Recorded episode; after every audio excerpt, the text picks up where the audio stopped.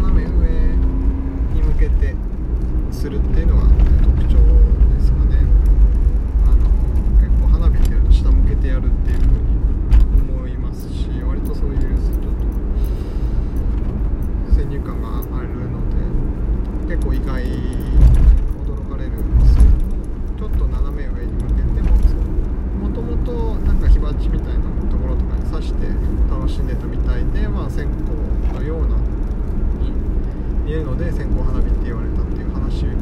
聞いたこともありますでその斜め上に持つっていうところとあとは、えー、と風の勢いであのふーって息吹きかけてあげると結構勢い増すんです。よねなんか風とかにで落ちちゃいそうですけども息吹きかけると勢い増すような線香花火が西のタイプですね。で作る時期が、えー、と火薬のあの部分の、えー藁につけた後乾かしたりとかしなきゃいけないので冬の時期に作るので、まあ、冬の線香花火などと言ったりもします。気候的にまあ夏割と線香花火楽し線香花火というか花火は楽しみますけど実は風が強い冬場とかでもには向いてる花火なので、まあ、意外と西の線香花火は冬まあちょっと寒いですけど、まあ、外で楽しめるかなっていう花火ですで東の線香花火がその西の方の花火っていうのが東に伝わっていく時にまあ米作りっていうものがあまり多くなかったところだと身近に取れる材料として藁よりもまあ紙だったりとかの方があったのでそれで、え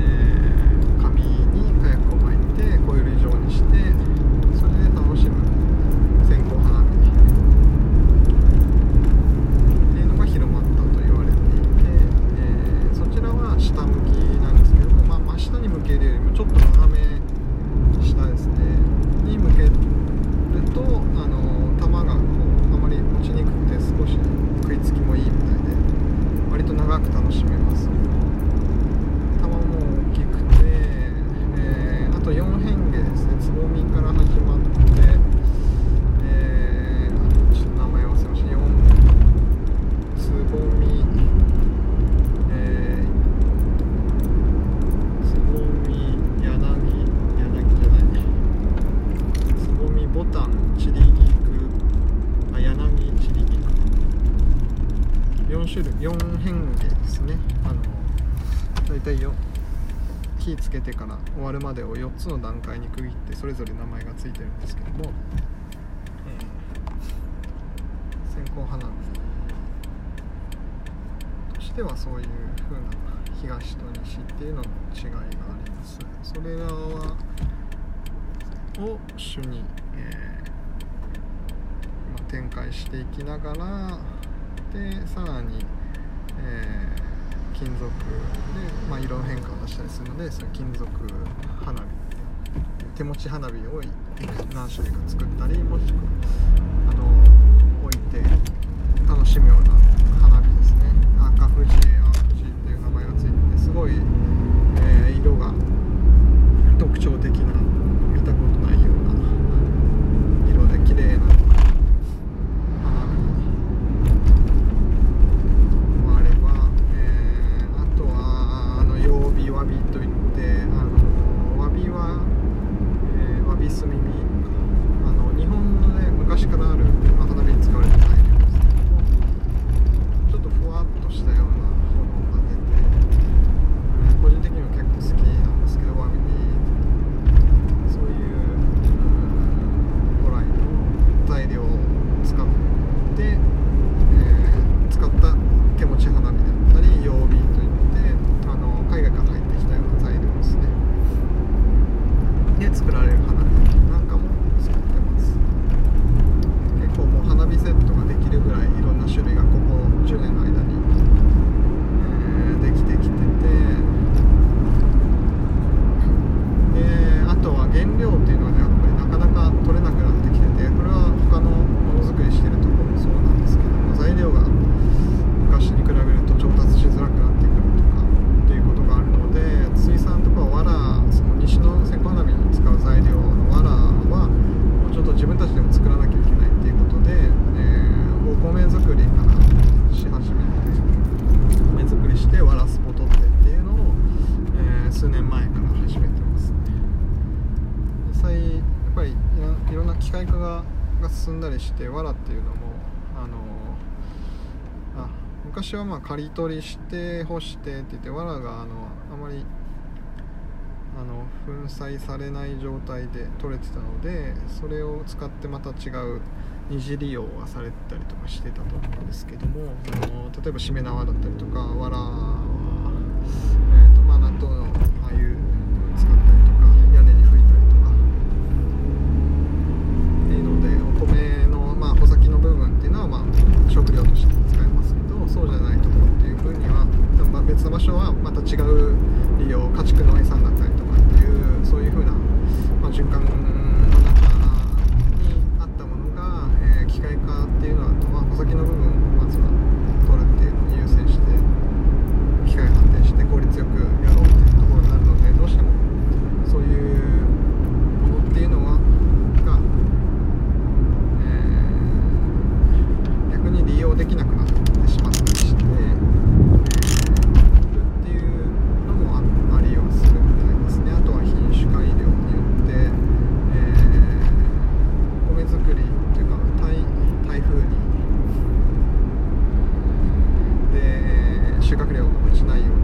風に強いようなお米を作ろうというのでだんだんだんだん高さが低くなっていって藁の長さが短くなっていってるっていうのはお米作りとしてはすごくまあ一つの形として、えー、発展していってるというか、えーまあ、進化してるような感じだと思うんですけど逆にそれによってできないことって出てきたりはしてるみたいで、まあ、そういういろんなものづくりの過程だとかちょっと歴史を見ていくとそういう風な面っていうのも一方で見えてきたりはするっていうのはあります。でまあその中でもまあ作り続けるために何ができるかっていうのを、えー、いろいろ試行錯誤してのが現状っていうところですかね。なので藁だったり煮皮とかもやっぱりあの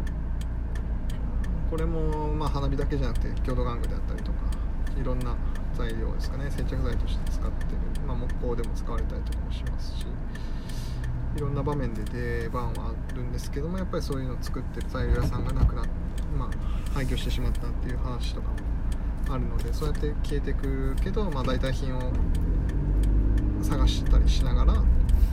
えー、続ける方法とかを模索してるっていうのが現状としてあるかなと思います。あとはあの